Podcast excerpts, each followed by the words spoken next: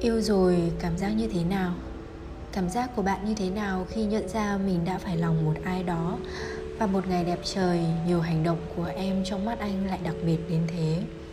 Em vẫn là một con bé ngu ngơ, lúc nào cũng vùi đầu vào công việc, lúc nào cũng hớt hải chạy lung tung, không hiểu sao lại khiến anh để ý đến vậy.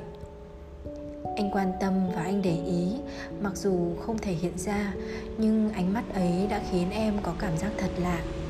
Từ sự ngưỡng mộ đến sự quan tâm và rồi thích.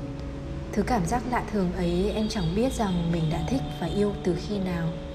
Đơn giản chỉ là mỗi phút bên anh em muốn thời gian trôi chậm lại. Một ngày đều muốn làm điều gì đó cùng với anh. Đơn giản chỉ cần nắm tay anh đi trong trung tâm thương mại, Uống vội một cốc trà sữa, Hay chỉ nhìn thấy anh đến đón trong một thành phố khác. Và nghĩ ngợi miên man đến anh lại làm lòng em thêm nhộn nhịp. Hóa ra những rung động chỉ là những hành động nhỏ nhoi thường ngày mà chúng ta thường thấy. Một chút ngọt ngào cũng khiến lòng cảm thấy hạnh phúc và một chút lạnh lùng quan tâm đến người khác hơn mình kể một câu chuyện lại khiến lòng chẳng được vui. Những rung động ấy em muốn gói thành yêu thương. Những tình cảm ấy chắc chưa đủ lớn để anh rung động nói đúng hơn có thể sẽ không thể có. Chào bạn, lại là mít đây.